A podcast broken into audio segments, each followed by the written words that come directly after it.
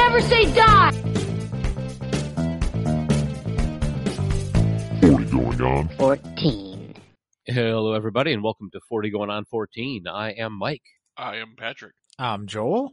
And I'm Josh, and this week we're talking about Dr. Doolittle, which poses the question, what would animals say if they could talk? And apparently the answer is mostly shitty one-liners. Ta da! The thermometer. It's trope, one liner, fart joke. There you go. Solution. Did you just write a sequel? I may have, There's already like six of them. which is six too many. Yes. Guess what we're doing? Dr. Doolittle, the Eddie Murphy 1998 Eight. film against 2000s, Twenty. 2020, two- 2020s. If that year didn't suck enough, Robert Downey Jr.'s, hey, let's make a movie, honey. Yep, filed under the why did we do this show? Because it was there.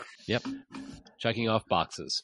So if you like checking off boxes, you might want to check off a few of the boxes of the shows on Geek Life Radio, where you can find all sorts of things, including all things Transformers, the Shining Wizards Wrestling Podcast, HTML All the Things, and of course, Geek Life's own Rad Dad Radio Hour, the Smorgasbord. What was What that? was- it? I, I don't know. Oh That's not it. no. That wasn't it. Okay.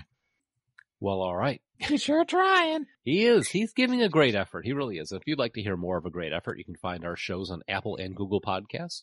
We're in Podbean, Blueberry, Spotify, Stitcher, iHeartRadio, and Amazon Podcasts. And if you'd like to call and leave us a message, you can go to 708 Now Rap. That's 708 669 9727. Or you can click on our Contact Us link on our Facebook page and join us on our Discord. Lots of chat there. Today's conversation was about Various meats and drinks. yeah, meats and drinks. It tends it tends to lean towards meats and drinks. Yeah, we have a lot of food sharing and drink sharing. meats and drinks and meats and drinks. Yeah.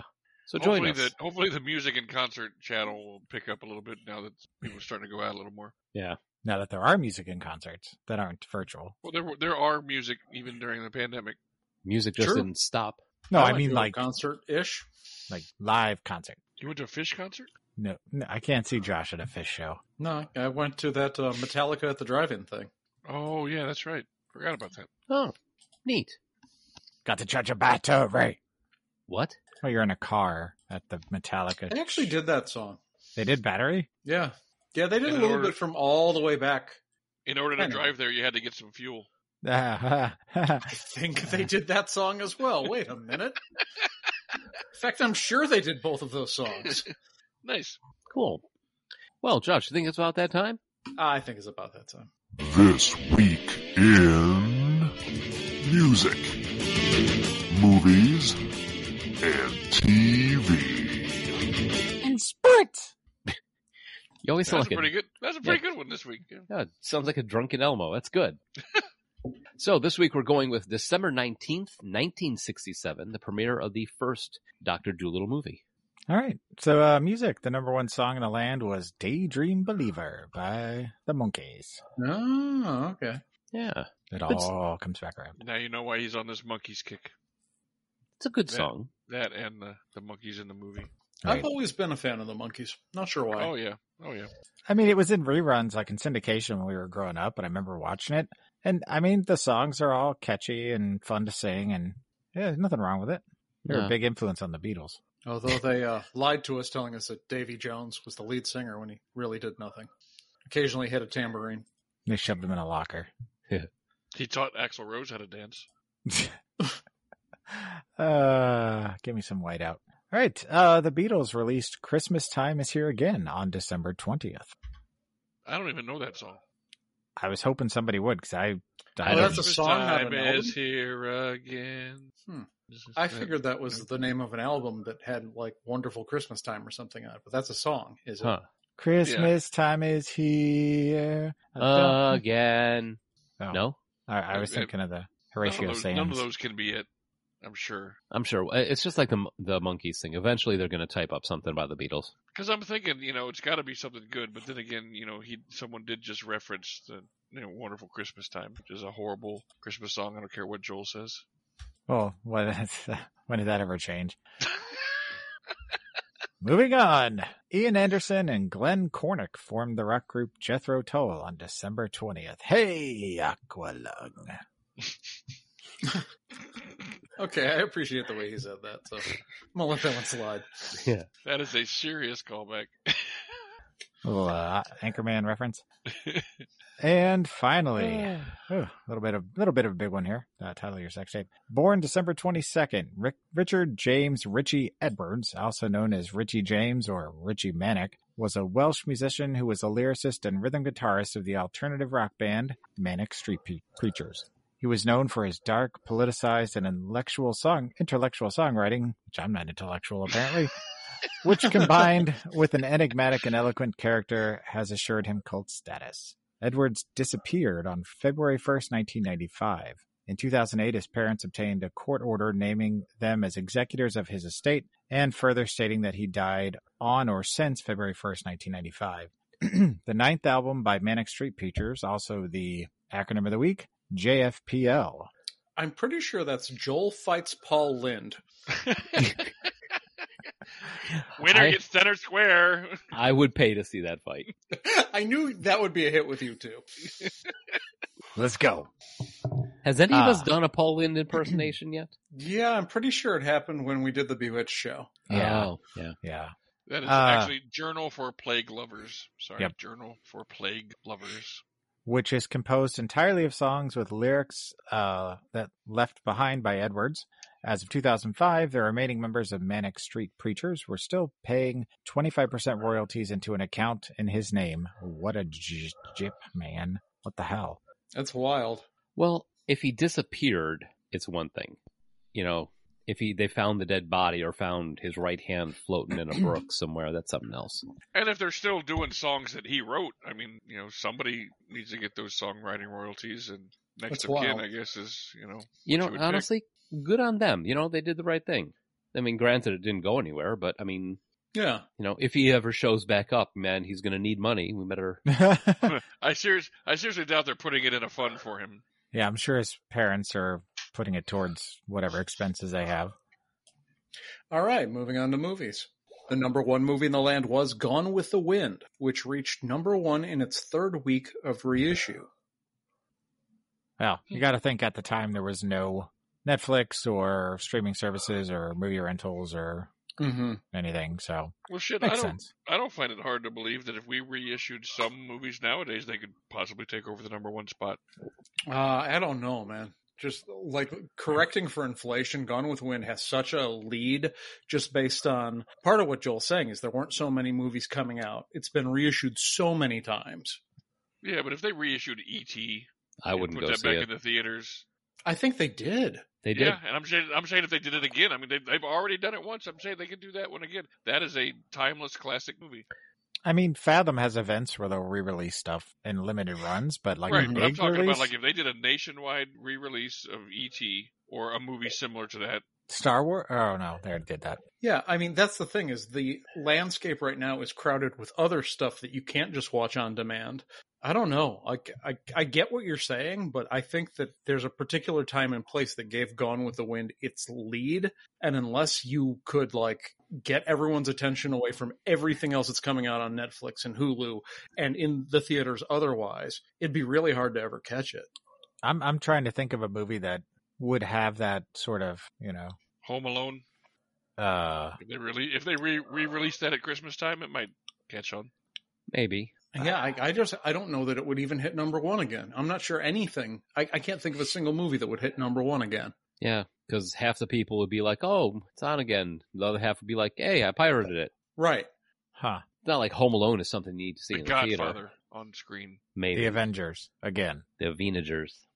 So anyway, I the don't Silver Bridge collapsed over the Ohio River on December 15th, killing 46 people. Wow, that's a subject change.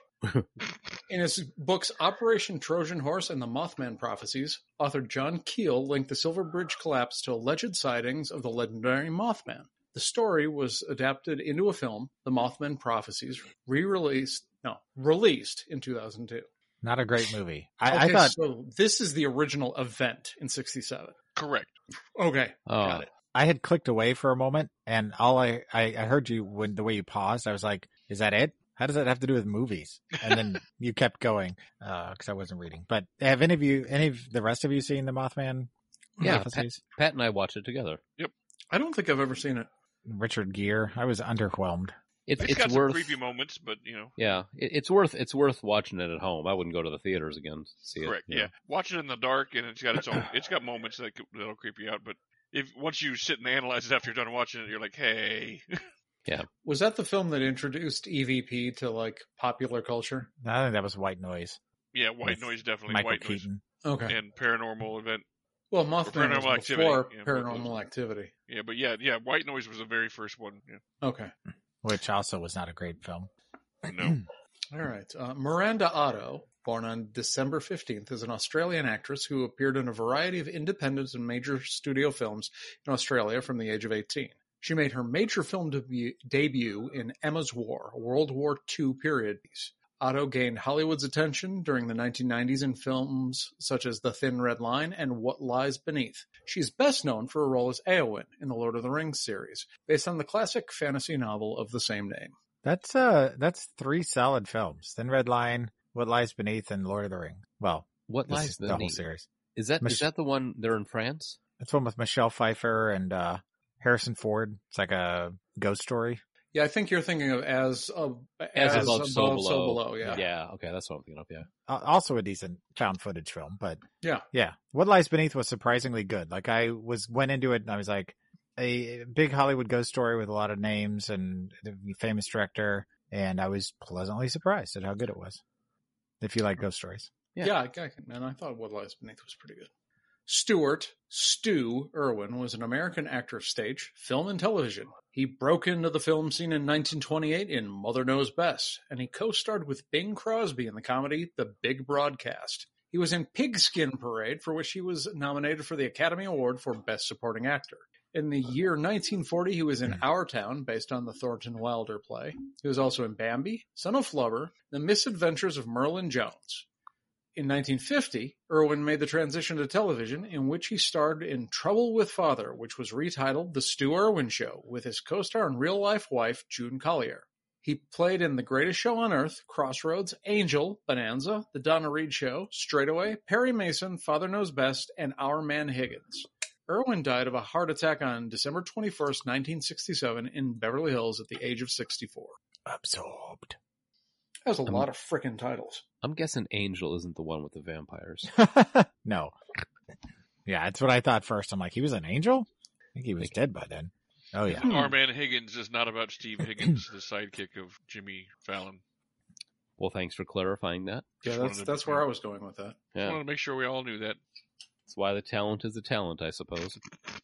All right. The Graduate, an American comedy drama film directed by Mike Nichols, starring Dustin Hoffman and Anne Bancroft, was released on December 22nd. It won the Academy Award for Best Director. Cuckoo cuckoo, Mrs. Robinson. Are you trying to seduce me, Mrs. Robinson, With your current like nasally tone, with my allergies and make me sound like Dustin Hoffman? you sound vaguely like Dustin Hoffman, yeah. great. I don't know how to take that, but Uh hooray! yeah. All right, so TV. The top shows in the land were The Andy Griffith Show, The Lucy Show, Bonanza, and Gunsmoke. Hey, there's another whiff- whistling ref- reference. Whi whiffling reference? Whiffling? What is? whistling reference. The Andy Griffith Show. Okay. Also, I'm, I'm glad you Oh, Christopher. cleared up which one you were talking about. Whiffling, whiffling, whiffling, whiffling, whiffling in the dark. Whiffling in the dark. oh my! My favorite painting is Whiffler's mother.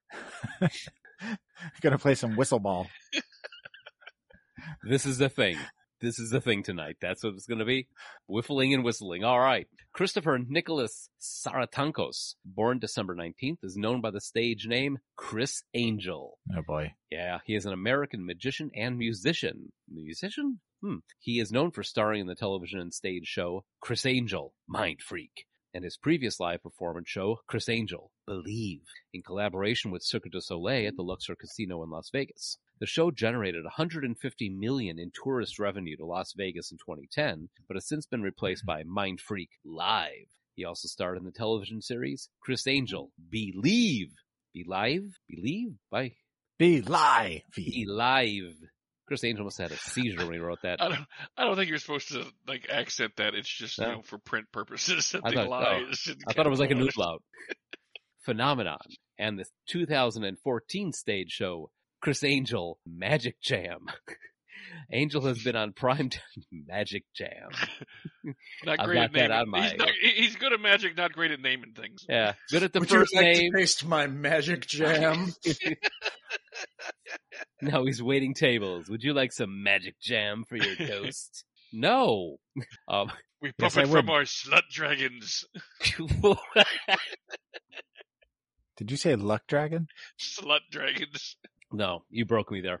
Uh, Angel has been on primetime television for more hours than any other magician in history. Between his television series and various specials on cable and network television, he holds multiple world recler- records made during his magic performances and was named Magician of the Decade in 2009 and Magician of the Century in 2010 by the International Magician Society. In addition to his career as an illusionist, Angel was the lead singer for his industrial band, wait for it, Angel Dust which released five albums between 1998 and 2003.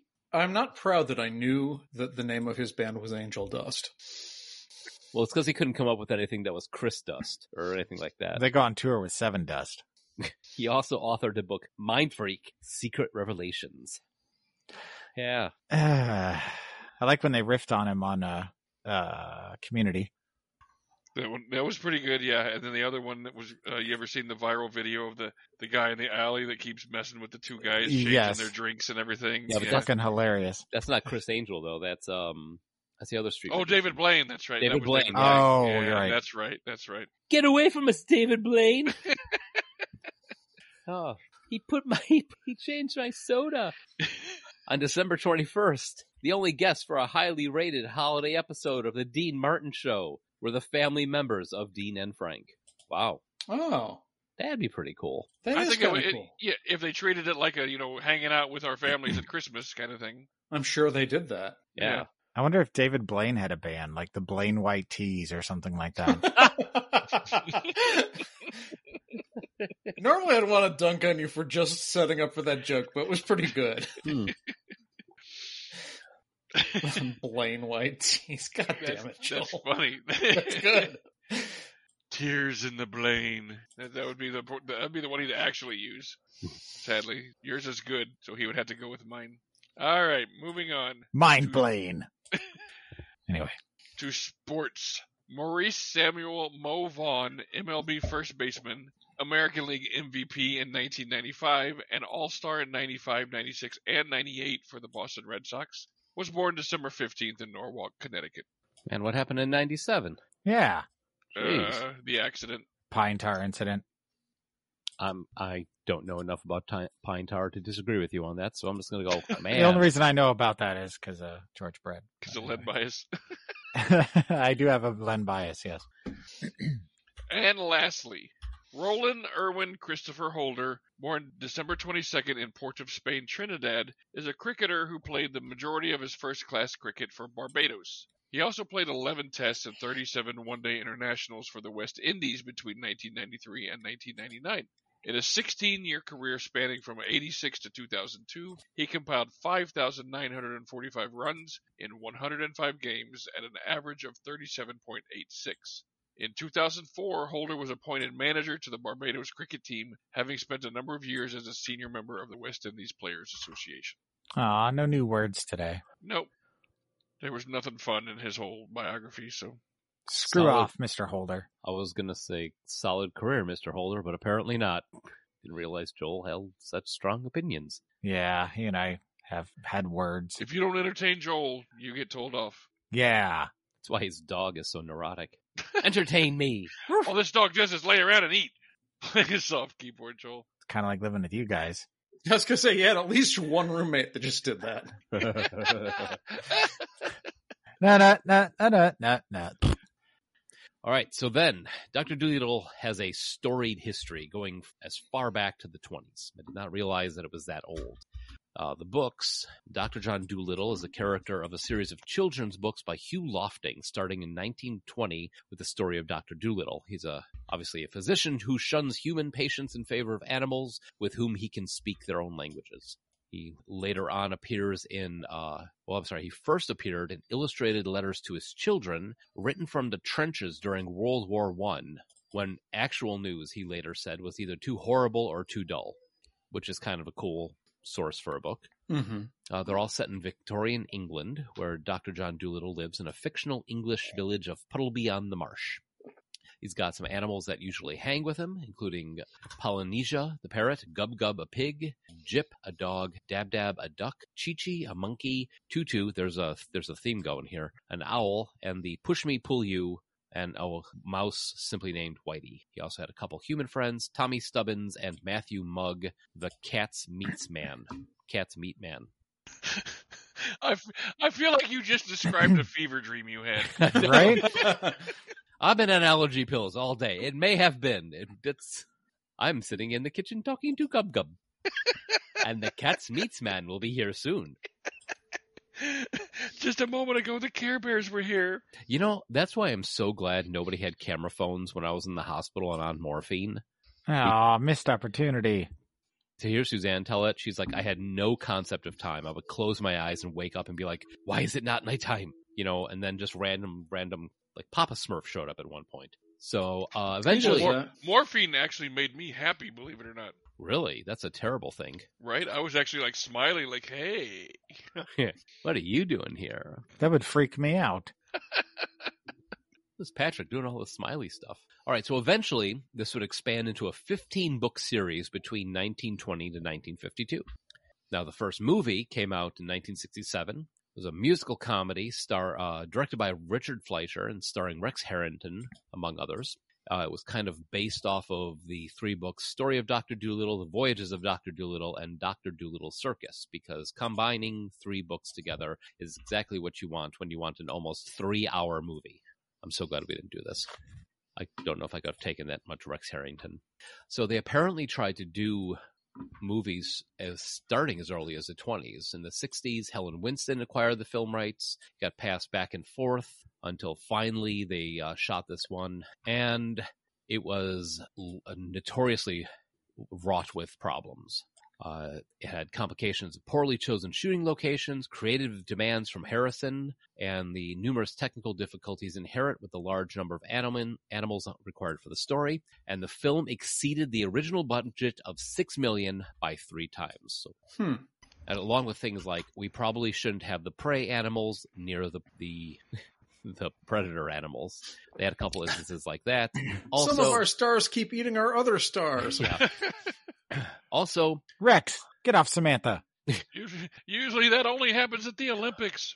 There apparently was other problems with Rex Harrison not entirely pleased that his co-star was also getting good billing from this and people didn't want to work with him because apparently Rex Harrison was a huge anti-Semitic. Oh, Yeah, that came out in some of the re- some of the uh, research I did. I did not see that coming. Yeah. Also, moving on to oh wait, I'm sorry. This one actually uh, earned nine Academy Award nominations, including Best Picture and one for Best Original Song and Best Visual Effects. So there you go. But all in all, it was a bomb. Now, Doctor Doolittle 1998 is the one that we watched, fantasy comedy film with Betty, directed by Betty Thomas, written by Larry Levin and Nat Malden, uh, Eddie Murphy, Ozzie Davis, Oliver Platt, all based off the series of the same name, but does not have any connection to any of the actual stories. What? Yeah, I, I find know, that right? hard to believe. Who knew? Um, this one, however, was a box office success. It was received warmly by the audiences who praised its humor and themes. However, it got mixed reviews from the critics, as they always do. It did generate one theatrical sequel, Doctor Doolittle 2, and three direct to videos Doolittle 3, Doolittle Tale to the Chief. That sounds like a porno. that totally sounds, yeah. And Doolittle Million Dollar Mutts. Which would also lend itself to another one with million dollar muffs. rough, rough. They like a doggy style. Okay, he's back. Back again. Joel is back. Don't tell anyone. Yeah. Okay. All right. So this is directed by Betty Thomas, who has done such things such as 28 Days, John Tucker Must Die, and Troop Beverly Hills. Yeah, you guys know Oof. Betty Thomas. She was an actress. Yeah, she was in uh, Beverly Hills, or not Beverly Hills, uh, Hill Street Blues. Hill Street Blues. Yeah, thank you. Yeah. And Hugh Lofting Oh, I'm sorry. Not Hugh Lofting. Nat Malden screenplay. Hugh Lofting's dead. Long time dead before they showed up. Good for him. Uh, also did. Good for him for being dead. Yeah. Good job, sir. Good job. Don't steal my lines, Mike. was also a writer for Barney Miller, Open Season, the animated movie, and uh, The In Laws, which is another movie that we have to have on our, our list. Do we? It's in the list, but it's yeah, it's not Oh. coming up fast or anything. Yeah. And then Larry Levin, who also uh, did part of the screenplay, who did I Love You Man and was a writer for Bakersfield PD. I don't know what that is. I'm guessing it's a cop show. It- yeah, it's a cop show. Damn Yeah. you, people do it. I can't remember if that was was that a TV show because that Yeah. sounds familiar. I think it was. I'm trying to look it up, but I'm having trouble. All right. Bakersfield. You look that up, and I'm gonna start rolling with the. so cast: Eddie Murphy as Doctor John Doolittle, Ozzie Davis as Archer Doolittle, his dad, Oliver Platt, pretty funny as Doctor Mark Weller, Peter Boyle as Calloway, being his Peter Boyleish, Richard Schiff as Doctor Jean Gino Rice, Kristen Wilson as Lisa Doolittle, Jeffrey Tambor as Doctor Fish. Kyla Pratt as Maya Doolittle, Raven Simone, very young Raven Simone, as Charisse Doolittle, Stephen Gilborn as Dr. Sam Litvek, Eric Dellums as Jeremy, and June Christopher as Diane. Now, those are all the humans in this flick. We had for the voices, starting out, Norm MacDonald as Lucky, the dog that John adopts. And how happy I was to hear a movie that starts with narration by Norm MacDonald. I'm like, yes, there's going to be some, some things I'm going to laugh at because Norm MacDonald's is here. Chris Rock as Rodney the guinea pig, Albert Brooks as Jacob the Bengal Tiger, Ellen DeGeneres as the prologue dog, Brian Doyle Murray as the old beagle, Jenna Elfman as the owl, Gilbert Gottfried as compulsive dog, Julie Kavner as a female pigeon, Gary Shandling as the male pigeon, John Leguizamo as rat number one, two, Renee Santori as rat number one, Philip Proctor as a drunk monkey, Paul Rubens as a raccoon, and Tom Towles as a German shepherd. Uh, so Bakersfield PD, uh, it's an American sitcom that was on Fox uh, from 1993 to 94. Weird cast for a sitcom. Giancarlo Esposito, Ron Eldard, and Brian Doyle Murray. Those are the three main names that people what? would probably would know. Yeah. Huh. And Pat Morita. As the Joker. Uh, yeah, no. Weird, weird. No wonder it didn't go anywhere. Uh, but anyway, okay. All right. moving on. So trivia: Eddie Murphy is terrified of live animals, so no wonder he would make the best person to play in a movie surrounded by animals. Uh, he insisted that as many as possible be superimposed digitally in the scenes, and when he couldn't avoid acting in the same room as an animal, the shots frequently ended with Murphy screaming. Right. It's like, hey, uh, we'd like you to be in this movie. Uh, it's about you and basically animals. I mean, there's other people, but primarily it's animals. You're afraid of animals. Uh, perfect. Um, yeah. Hey, Okay. That'd be Patrick, like casting me in Joe's apartment. I was going to say you in a movie with cockroaches. That would Yeah. be Or, great. or me in a remake of The Wicker Man. yeah, right. But then he was in the sequel. Louise! I mean, what, what, what were they thinking? Well, what he was thinking was, damn, I made a Shake lot of money off of that. Yeah. I'm going to do it again. And by the second one, he's like, I've made enough money. I'm not playing with animals anymore. Now I can finally make Pluto Nash. Ooh, yeah. really, Hooray. What, what happened then? All right. Some of the newest technological innovations use 2D imaging for the mouths of the animals. They're filmed moving their mouths naturally, and in post production, the movements were manipulated frame by frame to make it seem as if the animal's forming the words with its own teeth, lips, and tongues. What? Yes, they didn't really talk, Joel. Oh, I'm sorry. This differs from the im- imaging done in the film Babe from 1995, where all the animal mouths were 3D images. For Babe, computer generated mouths were superimposed on the animal actors. Although that technology was advanced for its day, the newer, more precise 2D imaging in Doolittle takes the animals to a new level of photoreality. Or does it? That's I'm going to pretty- say maybe. It was I pretty would- good. I wouldn't really say that I noticed like a huge difference. Did you watch Babe too? Not today, but I have seen Babe. Yeah, but they used it for Eddie Murphy too, Oh. Ah. but you didn't notice that. Eddie, Mur- Eddie Murphy was asleep the whole time. They just superimposed his eyes and It was, mouth. it was Yeah. either asleep or screaming. That's Ah, they pulled the old Mr. T from the A team. They slipped something into his milk and just I don't know, prop What's in him up my by the guinea cheeseburger? pig. Weekend at Eddie Murphy's. Wow, that'd be a movie. Trannies and I don't know. Anyway. yikes. So many of the scenes called for animals uh, for an animal's double when Rodney, the guinea pig, rides along the top of the moving vehicle while his cage is tied to it, or has a mishap in the ladies' room. He's almost flushed down the toilet. Believe it or not, those were puppets. Yeah, An animatronic guinea pig was used. Rodney, though, was well trained in many behaviors to his credit, biting his cage, moving to specific placement marks, and sitting up on cue. He also had live guinea pig doubles, also, and several of them were trained so that each one specialized in a different behavior. Other animals which had specially designed matching animatronics included Lucky, the two rats, the owl, Jacob, the pigeons, and everything else. They also Well, had- Lucky's animatronic occasionally looked bad. Not very often, but occasionally. yeah. Now all the animatronics were done by Henson. Oh, really? All right, I'm going to pause the recording because Patrick is offline. Oh, Gotta get All right. past Let's do this. all right. So I'm going to pick up with: Is this a first viewing for any of us? Because I don't. That don't. Hmm. No, Yeah. I've seen it before. Not yet, Patrick. I know. I'm just fucking with Mike. Nice.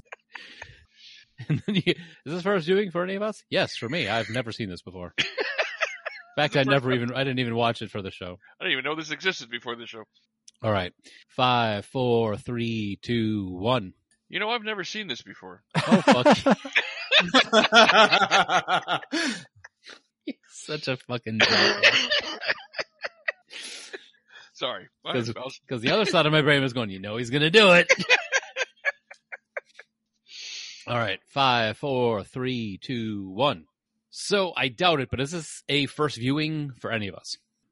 no, but the first time I saw it, because we all know I'm huge on family comedies, Mm. and Eddie Murphy. was a very long time ago. Yeah, this is for. I I think I talked about this when we did Coming to America, and maybe even uh, uh, the Rudy Ray Moore show. It, is that like this is in the period of Eddie Murphy's career where I'm just like, what are you doing, dude? So I saw it when it first came out, but this was like before we get into the real dearth, like the Nutty Professor and shit. So I saw it, but I barely remembered it, and I remembered not liking it. Uh, it's it's. I've seen bits and pieces of it, but I've never watched it start to finish. So it's half of a first viewing, I guess. Yeah, I'm the And, same yeah, with I, you. I, I saw this uh, once long ago when it first came out. I don't think I saw it in the theater, but I, I saw it on cable. Yeah. yeah, I've seen snippets of it, but never really was, never said, wow, that's something that should be on my playlist. because honestly, outside of uh, Norm McDonald doing the voice of the dog, nothing of this was funny. Well, okay. This was not good. I can start like that, but it was not anywhere as near as bad as I remembered it. Okay. Um, th- that doesn't elevate it to good, but like I expected to really suffer through it. And there is a bit of, I ge- there was a famous internet criticism of like every DreamWorks movie where the only joke is, hey, that animal's saying things that an animal wouldn't normally say while making a stupid face. That's this entire movie. Like they don't say funny things. They just say, oh, wow, an animal wouldn't normally say that. That must be the joke. like like the pigeon at the at the outside tables going watch out i'm flying here Right. or or um godfather references right. or it's or it's you know something borderline gross out humor like the uh the thermometer in the butt that was just unnecessary Mm-hmm. like why did we have to take it that far what was the point of that because you that's the the formula that we said you've got a butt joke a fart joke some sort of plot and my question is for this going back to actual like words spoken by humans in this movie so the dad called an exorcist on the kid because he was talking to animals and then eventually realized that the kid actually could talk to animals but decided not to bring it up for 35 years right just let him suffer and feel like he's crazy And Right. he wants to talk about giving lessons about how to be a good parent. you know what you do you discover their fa- their amazing gift that they have beat it out of them and then ignore it for their entire adult life And let them go to a mental institution when they claim they have it. right right, And get rid of their best friend. Mm? poor ellen degeneres she had such a short life she went to go live on a farm far away and uh, No, did she went to anybody go else sleep with the fishes uh because she's meh. Dory. See what I did there? Uh, just keep swimming, Patrick. Uh, speaking of fish, did anybody else feel like Dr. Fish was unnecessary? That that whole character was just that was that was the the veterinarian. Yeah, Jeffrey Tambor's character. Yeah, that was. I mean, it's almost like they were setting him up to be like the bad guy or something. And I he was just that would have made more sense. That would that would have been a a marginally better movie than this. If there's you know the the veterinarian, oh man, he speaks to animals. I'm gonna capture him and force him to ask the animals what's wrong with them, and I'll be the most successful veterinarian in the tri-state area or something like that. Versus this old guy from college. I mean, basically, it's the old guy from college hates me, and now I'm in his mental institution. So I'm gonna give him a, a Spanish orangutan to talk to. yeah. uh, That orangutan was an asshole. Because at one point, don't you think the orangutan would go "no habla inglés" instead of just sitting there like a dumbass the whole time? yeah, I felt like that was also It's a little tone deaf too. Like when it finally talks, uh, not only is it doing an over the top Hispanic accent, but it the line they chose for it was, I, I don't inappropriate. I'm not going to go so far as racist, but there, there's it's uh, in that area there. I'm not even sure what he said. He was uh, he immediately like asked if he knew Will Smith or something like that. Oh, jeez. But yeah, that I mean, everybody acts acts contrary to how any other human being would act. If you're out in the wilderness, your husband, you come outside, there's dozens of animals around your husband. He flips out, drives off in the car, and you just go back to bed. you know as you do. I don't know. And uh, what an underutilization of Paul Giamatti. Going back to uh, Oh yeah, the the college kid. arch Yeah. nemesis, so to I speak. I, mean, don't he know. was barely Paul Giamatti at this point, though. yeah. Mm. Oh, I forgot he was. Um, I was. I had. A, uh, I was sitting there thinking like Paul Giamatti was in this. it, it was Yeah. such a small, you know, such a small uh, role that was, uh, I don't know, it just there was so much talent in this, and it was like they just uh, just had this throwaway script, and they figured, well, if we put enough stars in it, maybe it'll work. Did anybody it- want? Oh, sorry. I was just gonna say, it just felt like a bunch of, like you guys were saying, a bunch of throwaway lines that they just did because funny. I was going to say, in that vein, just like the conversations involving the pigeons. Exactly. Eddie Murphy, uh, when it was him interacting with his kids or him interacting with his coworkers or whatever, like when he wasn't going through the hacky bits of the script, he was charming enough. And I think that's probably why I didn't find it as annoying as I thought I was going to, even though, like I said, I, this, this was not great. I, I was just expecting to have to like suffer through every minute of it. And I got through it in one sitting and I was like, okay, this is a family comedy, but like, I don't have high opinions of those in general. And what was going on with Eddie Murphy's hair? He had a weird, weird style going on at that point, It was probably a wig. He probably came off of like Pluto Nash, where he had a shaved head. or he didn't want uh, uh, any of the animals, you know, to land in it or something. You know, I mean, he famously afraid of animals, so maybe you know, may, maybe he just did it just to cover his own hair, so yeah, nothing got caught in it. Who knows? I heard I- he's you know- afraid of the monkeys. Eh, eh, Bah. sorry. I think I would rather watch an hour and a half of Eddie Murphy freaking out because he's near live animals. in front of a This green movie. screen. yeah, put Eddie Murphy in a room and just chuck a hamster in there, see what happens. And they keep, they keep, yeah, there, there you go. There's our, there's our moneymaker. Lock Eddie, Eddie Murphy, in a Murphy. room. We start with a mouse. We throw a mouse in there. We just keep getting larger and larger animals as it goes on. Eddie Murphy talks to animals. Say hi to your mother for me. Did you see Perfect Storm, goat? Did you see Pluto Nash? Go get out of here. A tiger is going to jump. Good God. Uh, yeah, there there was a, there was definitely a lot of issues, and as I remember, uh, when this was out, it was a pretty big movie. Like, Yes, it was huge. Oh yeah. which I just I don't I don't fully understand. I mean, Well, I guess just never ever underestimate the power of a generic family movie that you can take the kids to to make money because every kid that goes there's automatically an adult with them at minimum and there's probably two or three kids with them you know it's like so it's just they're always just going to sell like hotcakes But I mean, the fact that it it spawned what? How many did we say? Like five. Well, he sequels? made another one. Right, He made he was in the Do- second. Doolittle two.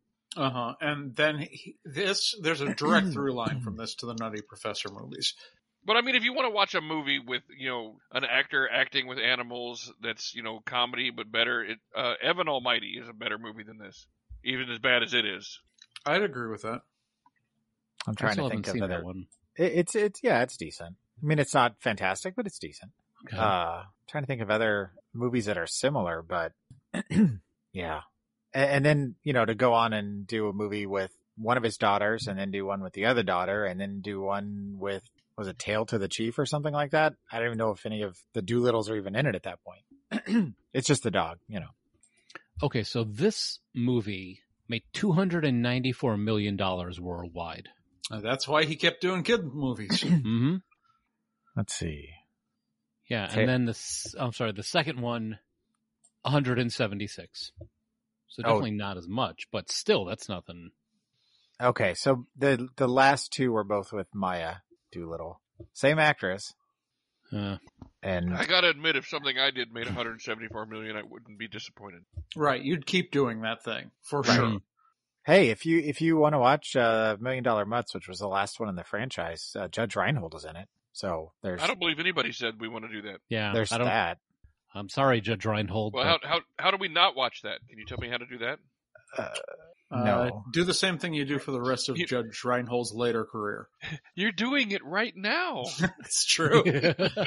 Oh, that's a good point. That's a fair cop. So You wow. can tell you can tell how, you can tell how much we enjoy this movie because now we've decided to talk about Judge Reinhold instead of Eddie Murphy. you put a banana in the tailpipe. Speaking of But yeah, Eddie this Murphy, movie. I mean, this movie was very average. It wasn't horrible. It, you know, it's just another one of those that okay, well, we saw it. We'll probably never see it again, but we Yeah. did saw it. I think I said that the first time I watched bits and pieces of it. Yeah. Here I sit. There's nothing remarkable about this movie in its in its greatness or its awfulness. It's just you know, it was just a family movie that was made to entertain people in a in a theater w- one summer. It's it's very formulaic.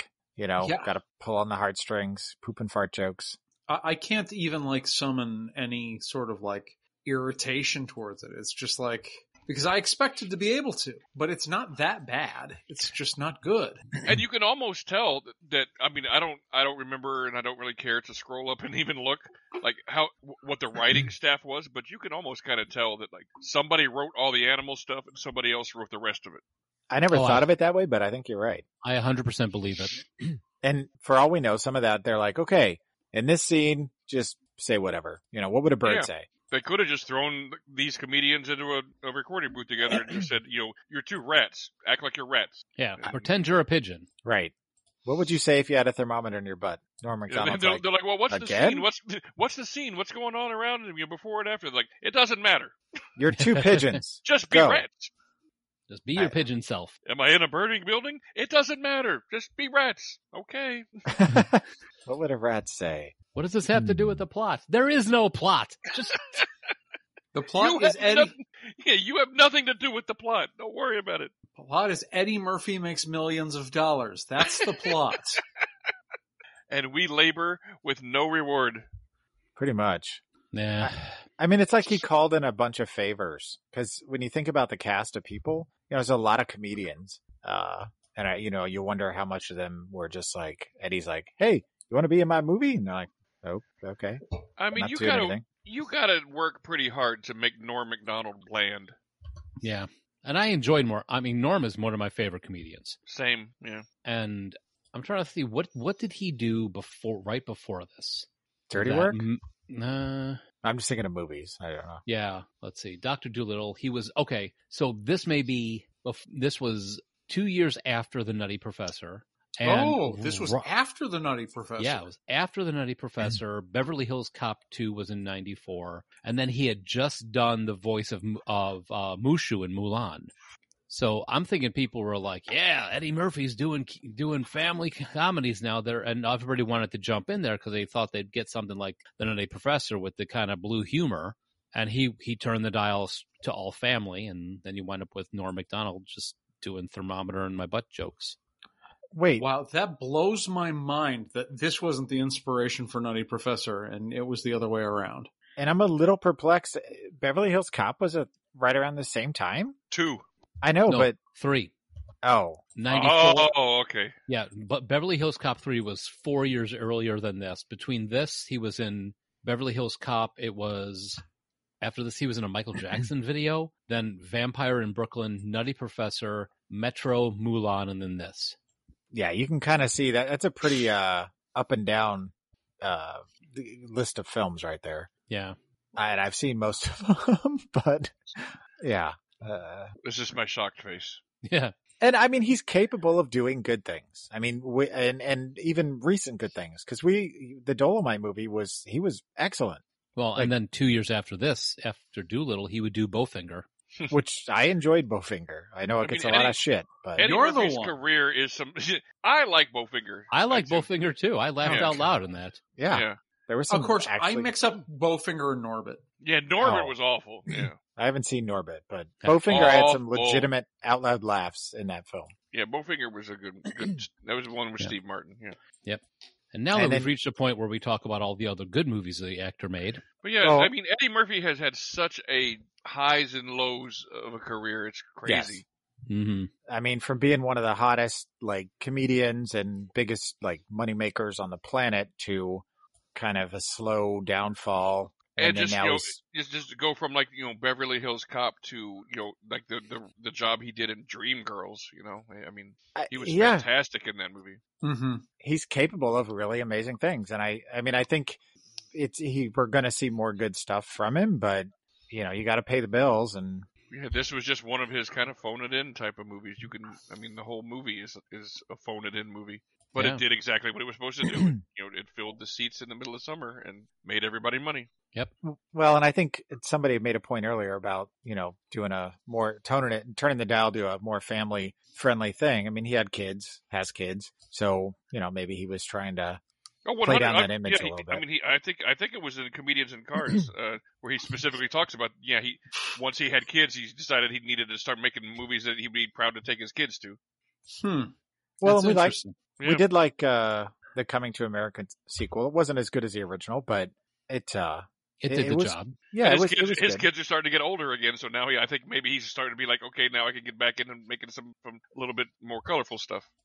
Do you think he's still got? a- And I, this is, I guess, so we can avoid doing an Eddie Murphy show at this point after talking about all his films. Not that we'd want to, because uh, that'd be interesting. But do you think he'll ever do another stand up, or will he go back to stand up, or has he given that up altogether? No, he's that's another thing he was talking about in the in his comedian show. Is like he he's going back into into stand up. He's a, just, but he's just doing like small venues and not like you know he, he has no interest in advertising or anything. He just pops in every now and then. So if you're lucky, you maybe maybe you'll be, be able to run into an Eddie Murphy set at a at a comedy show someday. I just wondered if he had another Delirious or Raw in him, but I think nowadays that probably wouldn't fly. I think you should go watch that comedians and cars episode. I've seen it, but I just I don't. It's been so long ago now that I've watched it that I just don't remember. I I loved all those, but we already did that show. Well, I guess we've beaten around the horse enough. Yeah. But yeah, so uh, we are going to come back in a little bit, and we're going to talk about Doolittle, the 2000 uh, version of this movie. But in the meantime, in the bridge, you're going to have the uh, Geek Life Radio Song and Artist of the Week, which this week is Kirby Crackle with Comic Shop. I love Kirby Crackle. I'm friends with him on Facebook. Seriously, I've known Kirby Crackle, the well, the the the main how's his guy brother Snap doing? they've since Alpha Show days. And how's their pop? I These serial jokes doing it for you, Josh? No.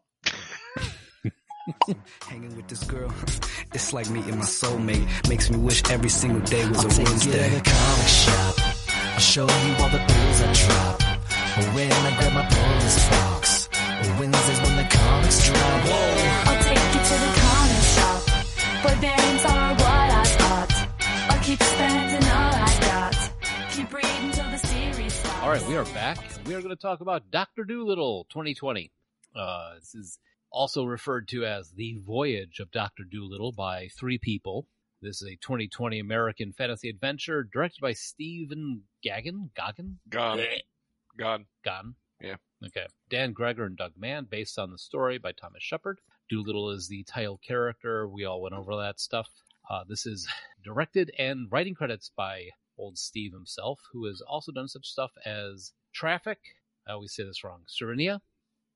uh no. Scenario. Ser- Scenerina. Anyway. Samsonite. Samsonite. I was way off. He also did The Alamo, which What? we just, yeah. I'm looking it up because I I know I know what you're talking about, but I can't see the word in my head. Sarsaparilla. Seth, oh, I like Syriana. Syriana. Yeah. Okay. Samsonite. yes. But yeah, That was way we, off. we just talked about him a couple weeks ago. This is the same guy who did the Alamo. Also, Dan Gregor was part of the screenplay writing team on this one. You can always tell though when you have more people on there who is known for such things as the comedians How I Met Your Mother and Crazy Ex-Girlfriend. You know, the more writers you have, the better the movie is. Oh yeah, That's the more people rule. around the table. That's Yep. that's hundred percent. That's that's why they do it this way. So That's why Doug- Homer used a writing team to write the Odyssey. Doug Mann, whose uh, credits in- include How I Met Your Mother, Most Oof. Likely to Murder, and Crazy Ex Girlfriend. Oof. Yeah.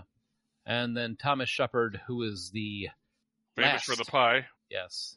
Who was a writer for Doolittle, and all this was done by Hugh Lofting, who is currently spinning in his grave. Right. So, cast on this one Robert Downey Jr. Jr.? Robert in, Downey. the, in the role of Daniel Day Lewis, Yeah. Robert Yeah. Downey Jr. yeah. Well, his Mumbling. pronunciation of uh, his name was better than his Welsh accent. So Hmm. Yeah, he mumbled his entire way through this movie. Antonio Banderas is King Razuli.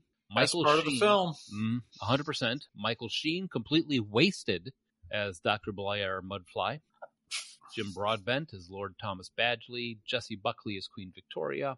Tommy S- or Harry Collett is Tommy Stubbins. Ka- Kazia Smutniak, are they messing with me now? Is Lily Doolittle. Smutnik. Uh, Carmel Landio as Lady Rose, Ralph Inson as Arnold Stubbins, and Joanna Page as Bethan Stubbins. Those are all the human actors. Um, I'm standing by my statement that Michael Sheen was wasted in this. I especially- agree. Especially because this was after um, Good Omens, and you could actually see how great he was. Uh, Emma Townsend did the voice of Polly the parrot. Rami Malek was Chi-Chi the gorilla. John Cena as Yoshi, the happy-go-lucky polar bear. Uh, Kumail Nanjian Nanjiani. Nanjiani as Plimpton, the ostrich, Octavia Spencer as Dab Dab, the duck with a metal leg, Tom Holland as Jip, a loyal lurcher who wears glasses. He's the dog. Oh, lurcher. That's a weird way to put that. Craig Robinson as Kevin the Red Squirrel, Ralph Fiennes as Barry the Bengal Tiger, Selena Gomez as the giraffe, the Marion Cotillard as Tutu the French Fox, Francis de la Tour as Ginkgo Husor as the fire breathing dragon, and Jason Manzukis. Manzukis. It's late. as himself. As, Yeah. But, that's uh, okay. Jason Manzukas doing his thing is usually pretty good.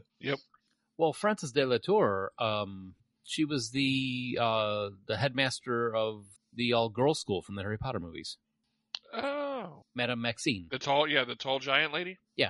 Oh, interesting. I mean, they had a lot again, just like the first one, a lot of great talent here, but the sum of the parts were, yeah, Uh, there were only three things in this movie that made me laugh, and and it was uh, the the ostrich and and and the polar bear and the, the dragonfly, Well, and it's all Oh. because basically because I like those three actors. mhm. there was a lot of interference from the studios adjusting to test audiences, and there was a lot of interference from Robert Downey Jr. Uh, in the Hmm. making of this film. Oh, Uh, oh. uh, we haven't done the trivia. Yeah, I was just about Oh, to say. okay. I'm, I just I'm realized getting into that. it. I'm, I'm sorry. I, yet. yeah, no, no. Uh, so I'll back Robert up Downey and talk about Jr. how much I hated this in a minute. Okay, cool. Uh, Robert Downey Jr., he based his character on Dr. William Price, an eccentric Welshman. He was now a res- revered historical figure in Wales, and there's even a statue of him in his hometown of Lalestrant. La- I'm not going to Llanstrant? correct you I, on that one. I, I don't. I don't know what that was. Yeah, I don't speak Welsh, so Yeah. Also, this is Robert Downey Jr.'s first non-Iron Man role since The Judge in 2014.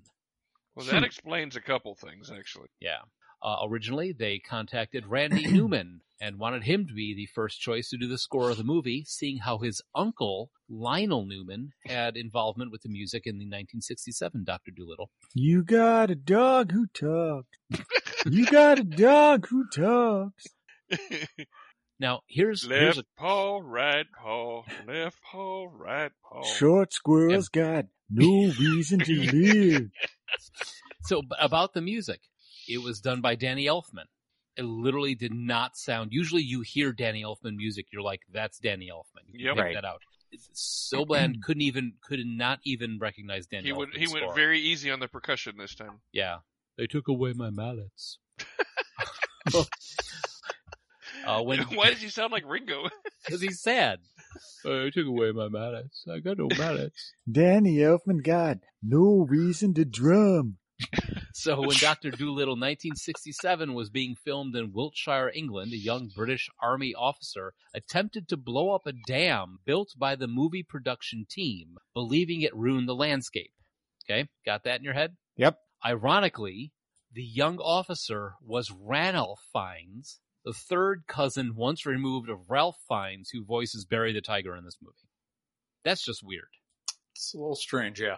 I mean, that's like that's like two levels down on the on the trivia world type thing. But thought that was kind of neat. So, Patrick, tell me how much you hated this movie. Go. This movie sucked. That's my one word review for it. Oh. Um, it just I don't.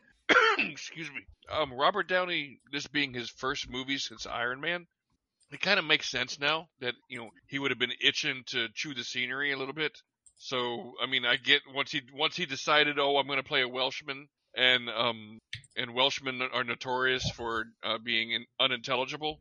So I Right. think he did that just for him own, his own self, so he could be like, yeah, I can I can really chew some scenery. So that makes it doesn't make me like the movie anymore, but it makes a little more sense. Well, you'd think uh, Michael Sheen would have been correcting him because he's Welsh.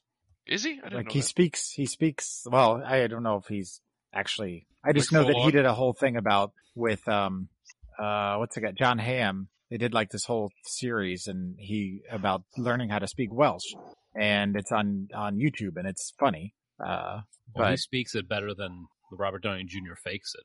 so it's yeah, it's like why wouldn't he be like uh, you know, yeah, the that's affectation that he took correct. on for his voice, um, the choice for it for him to be just a a pretty much complete uh, antisocial. I mean, I, I don't know. It, it they took it to the extreme. The whole he wants to deal only with animals and not people. But my biggest complaint about this movie and plot wise and everything is why does the Queen of England only have like this little thirteen year old girl she can rely on? What the hell is that about?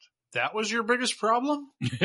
That w- yeah, that was one of my biggest problems because I'm like that whole end scene where she where, where she comes in with Doolittle and they save his you know the queen's life and everything. Like literally everybody's just standing around like we don't know what to do without this 13 year old girl around, and I'm like. Like you are an entire government. You are like you you are the empire that the sun never sets on. This is the leader of your empire, and you're just gonna be like, um, well, with- without the 13 year old, we're just we're just gonna let her die, I guess. Uh, That Can I- annoyed me a lot. Can I just throw in real quick on Rotten Tomatoes? The tomato meter for critics score was 14%, audience score 76%. That's a pretty big gap. 76? What? Yeah, that's a huge gap. there were a few things going on with this. Test audiences didn't get it. So they ended up going back and reshooting a lot or re-recording a lot of the animal lines to make it more like the Eddie Mu- Murphy movie. Because this wanted to be a period piece, but then you've got uh, all the animals spouting anachronisms. Mm-hmm. Um, i- it's completely inconsistent. Like at the beginning, he's talking to each animal using its own noises, and then a second later, he switches to English and addresses them as a crowd. And then how do the animals talk to each other? Right.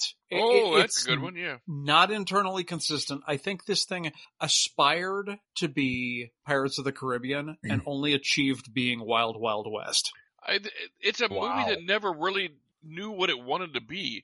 Like they had this serious plot line of he's he's in you know ha- having all this angst for his ex-wife or his his um his widow. You know he's he's you know and it's so deep and everything about that. And then at the same time they want to make poo poo fart jokes. And at Not the just same poo time, poo fart jokes, but let's pull a bagpipes out of the dragon's ass And jokes. I was gonna say, and then like at the end of the movie, which is a microcosm for the entire movie, they pull everything out of this out of their asses, just like they did for the script. And, here's it's another just- question. Nobody was supposed to know where this island was. Nobody ever goes there. Nobody can find this place. Oh, we can't find this place unless we get the book from Antonio Banderas, who's going to try to kill us. Nobody knows where this place is. Where did all that armor come from? Uh, incidentally, we had ass jokes in both films. It's Um, true. Mm-hmm. And, and I thought he was going to find his wife on the island. I thought that was going to be the, Yeah, I did too. the, Yeah. the ploy. And incidentally, the original Dr. Doolittle, well, the one that we did in the first half, 42% critic, 35% audience. What the hell? The idea of pulling bagpipes out of the dragon's ass, that was uh, Robert Downey Jr.'s idea that he pushed for how to have the climax of the movie. Are you kidding me? Not at all. That's what I what I when I jumped the gun earlier. I was talking about his interference. That's what I meant. See, Robert, this is why you're an actor. Yeah. People I mean, the- tell the- you what to say. the the the just the idea that the the entirety of your movie leads up to pulling things out of a dragon's ass, and that's not like a that's that that's not a It euphemism. sounds like one of our D and D games, but right? yeah, That's what I was that- gonna say. Yeah, it sounds like a one shot D and D adventure at- at Gen Con. That at the end of it, they're like womp womp. You're just a human enema. Enema of the state. Stupid. But I still say the 13 year old girl being the only savior of the the empire is bullshit. Well, S- despite everything else, that's the biggest bullshit in the whole movie. this one kind of suffers the same thing that the first one does, which I think we kind of brushed over that you've got this cast of really talented people, but you don't have the script to back it up. I- I mean, I didn't hate that I watched it, but I also didn't find myself like loving oh, it. that was that was or- better than I thought it was going to be. No, that that phrase did not come out of my mouth. It Mm-hmm. was like that was something I watched and it didn't quite do what I thought it was going to do, but it didn't do anything better than what I thought it was going to do. well, It just kind of existed. did e- any of you also catch the executive producing thing? His wife. Yeah, Robert Downey. They there was like Downey something or other. They they gave themselves a name. So uh, him and his wife were the executive, one of the executive producers, and produced by. So they had money into that. I mean, You know, but- to to be fair, the guy's got Marvel money now True. with the way he set up his deal, so he he he's just wiping his ass with hundred dollar But I bills. just I just don't understand. Like you know, if if you if you want to go and make your little passion project or whatever, fine. But why would you want to go out like this? I don't understand it. Like like he. Like it's, you're just kind of showing your ass in a way, because like you know, if you're gonna have all creative control and producer production control and everything, and, and this is what you go for, like why are you doing that to yourself? Yeah, I kind of feel like after being Tony Stark for over a decade, that the first thing I would want to do if I was an actor would be what's the most challenging kind of Yeah, like I want to do a serious remake, role. of Dying Young or something. you know? right. I want to do something that challenges me as an actor, not Well, I something mean, that goes the not opposite another direction. CGI filled, you know, crap fest. On the uh, complete other side of the coin from this, we've got um, Wolverine. Uh, I just lost his name. Hugh Jackman. Hugh Jack. Hugh Hugh Jackman? Jackman stops being Wolverine, does the Greatest Showman. You know, uh, let's say the guy who, you know, and the, I remember telling the girls, yeah, the guy who did Wolverine, he put out a musical, and they're like, wait, what? And it was good. It I was still entertaining. haven't seen it. Like it wasn't an overwhelming hit, but wasn't a bomb either. No, no, no, it wasn't a bomb, but it's it's it is. First off, Hugh Jackman has a great freaking voice. Mm-hmm. and he you can tell he's enjoying and is really living it up in there that like he, What- he's like i've got my wolverine money i can do whatever i want i want to do this One of my favorite jokes concerning Hugh Jackman was, uh, I think it was The Daily Show. Uh, They were talking about the opening of the Tonys when it was, or the Oscars when it was Hugh Jackman and Neil Dim- uh, Neil Patrick Harris. Yeah. Neil Talking about- Breen. Yeah, yeah, Neil, Neil Patrick Harris and Hugh Jackman, and they said it's the world's gayest straight man and the world's straightest gay man. Uh, I thought it was funny. Fuck you guys. Is that a joke from Doolittle? Your face is a joke from Doolittle up the butt. O- Okay. Hey, hey, we're the monkeys. People say we monkey around. We're too busy. Anyway, Yeah, I compared it earlier to Wild Wild West, and it wasn't just to dunk on it. I, I got a familiar feeling from this movie as I did from that one, where there were some ideas here that, had they been allowed to fully develop, could have been good, but they had to let these external forces meld it into something else. And by the time you get this Frankenstein's monster of all the pieces that are grafted onto it, uh, it's nothing. It- It's not for anybody. well we've said it before when we see the movies that are made by committee you know you've got everybody has to have their their say because you have so many people listed as producer on it that you get this amalgam of a bunch of stuff to make people who are sitting in a boardroom happy and that strangely 75% of people liked what the hell Oh. They made it. They made a camel. You know, the a- cigarettes? no, a camel is a horse designed by committee. I've never heard that. I haven't either. That's from Parks and Rec. Oh. Mark Brandanowitz says it. Oh, that's that's why. I That's don't why you don't remember remember it. Yeah, it. Yeah. Uh, low rent Jim. Um, but I mean that, that's true though. Like anything done by a committee, you know, like if you tried to make a horse and you made it, you had- you had a committee and you gave like s- basic guidelines. Camels, what they'd come up with. Well, and it felt like this movie also they were setting it up for potential sequels, which I don't think are going to happen unless it's a direct to video thing where they replace Robert Downey Jr. with Judge Reinhold. But you know, in the mean, I'm sorry, I just saw the the Shaquille O'Neal uh yummy the yummy one where he's shaking back and forth, except it's got Judge Reinhold doing it. Oh please, I'm a little creeped out by that thought. Oh please, Mm, somebody stuck a banana in his tailpipe. Wow, wow, Yikes. yeah. No, I mean, this had so much potential. Again, just like just like the previous one, got all I- these names, got all these voices. Make a movie, and then someone have the go- gonads to say, Robert, the bagpipe thing is stupid. I mean, I can seriously say I enjoyed this movie less than I did the first one.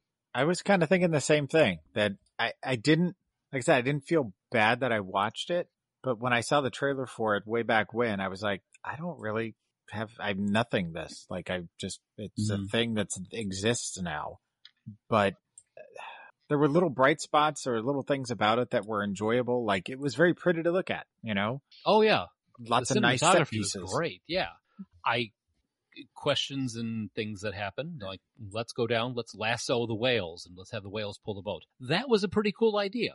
You know, I didn't know he could speak whale, but apparently he can. You know, that's there were some really cool kind of concepts, and the entire time they were on the island to get the journal was pretty cool. I mean, Doolittle basically turned from a guy who could talk to animals into a superhero in this movie. I mean, he was a he was a borderline superhero. Hmm. He was he was borderline Aquaman. I mean, Tony really. Shark.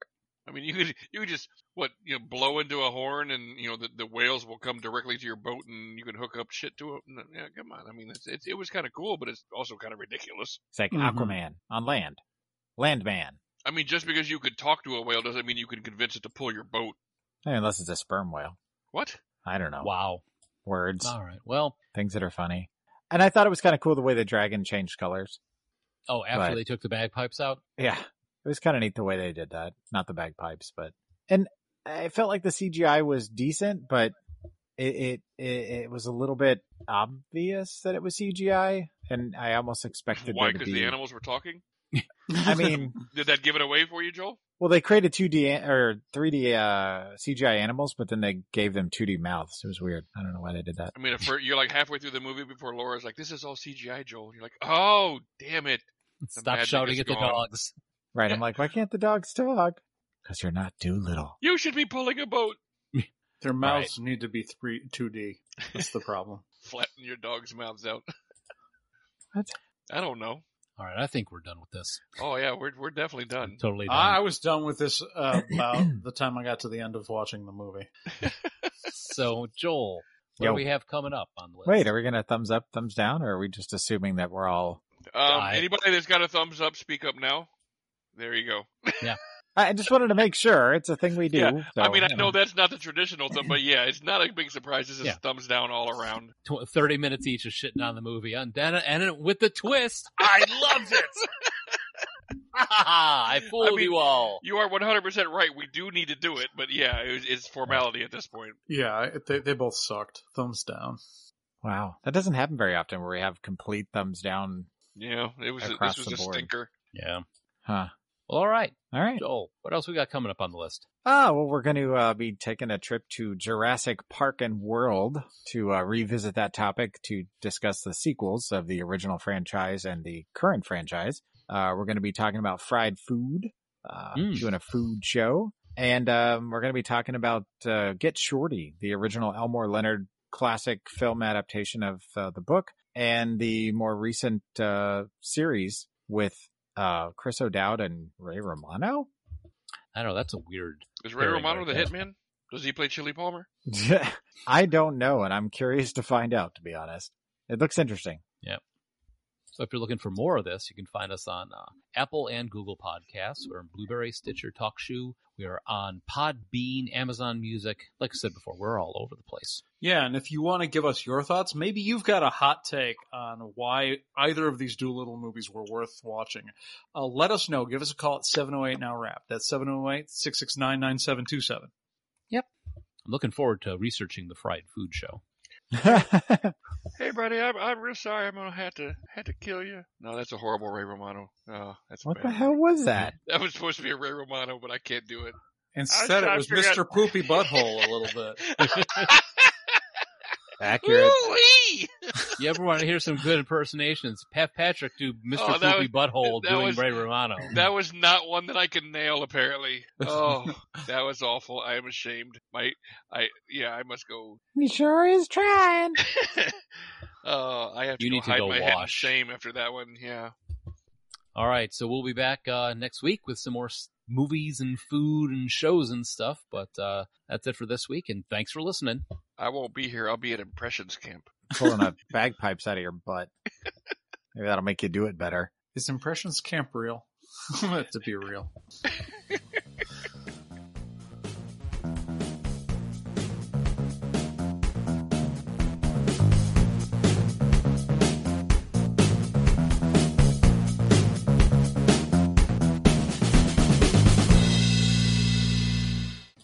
I haven't drawn anything in literally decades, and this is what I'm doing.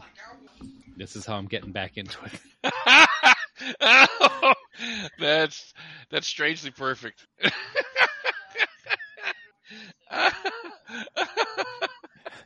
It looks like a one-eyed penis flytrap getting punched by a hairy chicken.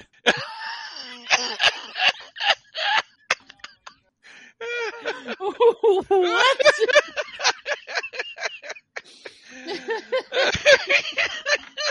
it looks like a one-eyed penis flytrap getting punched by a hairy chicken. Well, when he, That, when he- that is a sentence that has never been uttered before in life. Congratulations, Joel. Ah. Oh, God. No one has ever said that sentence before.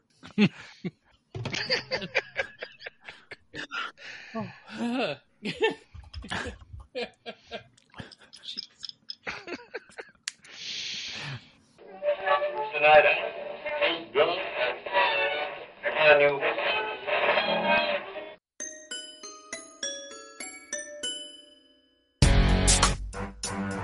Yeah. Uh Uh-huh. huh. So damn nerdy. I'll take you to the comic shop. I'll show you all the bills I drop. When I grab my bonus box.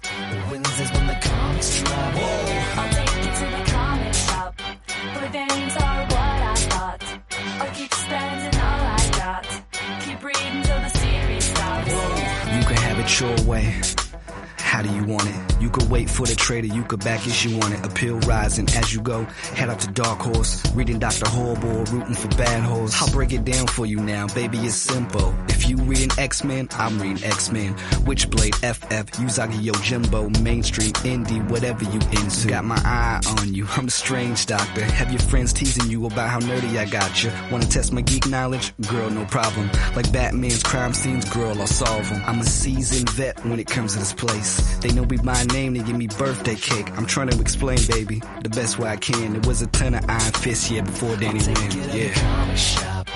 Show you all the bills I drop. When I grab my bonus box. Wednesdays when the comics drop. I'll take you to the comic shop. Where names are what I thought. I'll keep spending all I got. Keep reading till the series stops. Girl, what we read. What we read and what we buy. And what we buy. Like other guys. I'm impressed with your full size. Read Walking Dead, girl, nice and slow. Wanna hear my favorite part? Well, here you go. It's when Rick, zombies, apocalypse, and they ran off. I see you walk through the door, and the boys start to whisper. It's like it's a race, girl, to see who helps you quicker. Head turns like a spinner rack, gathering your books. Fanboys tripping off your nerdy good looks. You read the right series, yeah, at the right time. Taste congruent with your favorite heroes, uh, on mine. So reflective on the passing of the elf. She bought a minibus to put up on a figure shelf. As long as she ain't stopping, homie, I ain't stopping. Buy every book every week, bag and board 'em and box 'em. Hanging with this girl, it's like meeting my soulmate. Makes me wish every single day was a Wednesday. comic shop. Show you all the bills I drop. When I grab my bonus box. Wednesdays when the comics drop. I'll take you to the comic shop. Where names are what I thought. I'll keep spending all I got. Keep reading till the series stops. I'll take you to the comic shop. I'll show you all the bills I drop. When I grab my bonus box. The wins is when the comics drop. I'll take you to the comic shop. Boy bands are what I thought. I'll keep spending all I got. Keep reading till the series stops. I'll take you to the comic shop. I'll show you all the bills I drop. The win I grab my Polaris box. The wins is when the comics drop. I'll take you to the comic shop. Boy bands are what I thought. I'll keep spending all I got. Keep reading till the series stops. I see you girl with that little purple dress on. I see you at the next Comic Con. Uh. With your glasses on. Yeah, the glasses on.